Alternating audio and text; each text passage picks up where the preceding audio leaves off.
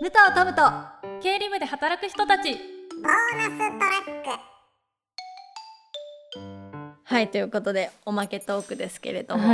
はいいあのー、リカちゃんはこれは人に負けないという特技やスキルはありますかいやー難しいですけど、ね、難しいですね、歩く速さと結か構、えー、早いんですか めちゃくちゃ速くて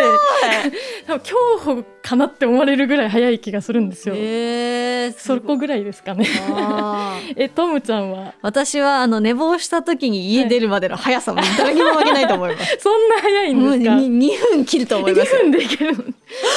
なってから家出るまでめちゃめちゃ早い。そうなのえその2分の間に何してるんですかいやもう荷物詰めて着替えて出るみたいな感じで、 もう後のことは全部後、はいあと現場でみた いな。 2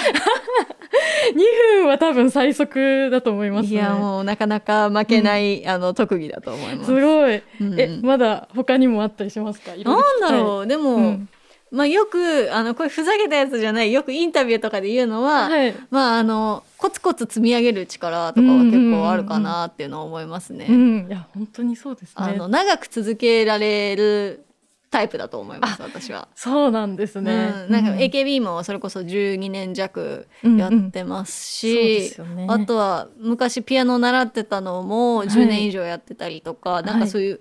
10年とかやってるものちょこちょこありあったりするんで。すごいなかなか10年続けられることないですねだから結構まあ気象予報士も5年勉強しましたし、うんうんうんなんか結構続けられるのかなっていうのは粘り強さっていうんですねかありますすね。リカちゃんありますかそういう真面目なやつ。真面目なや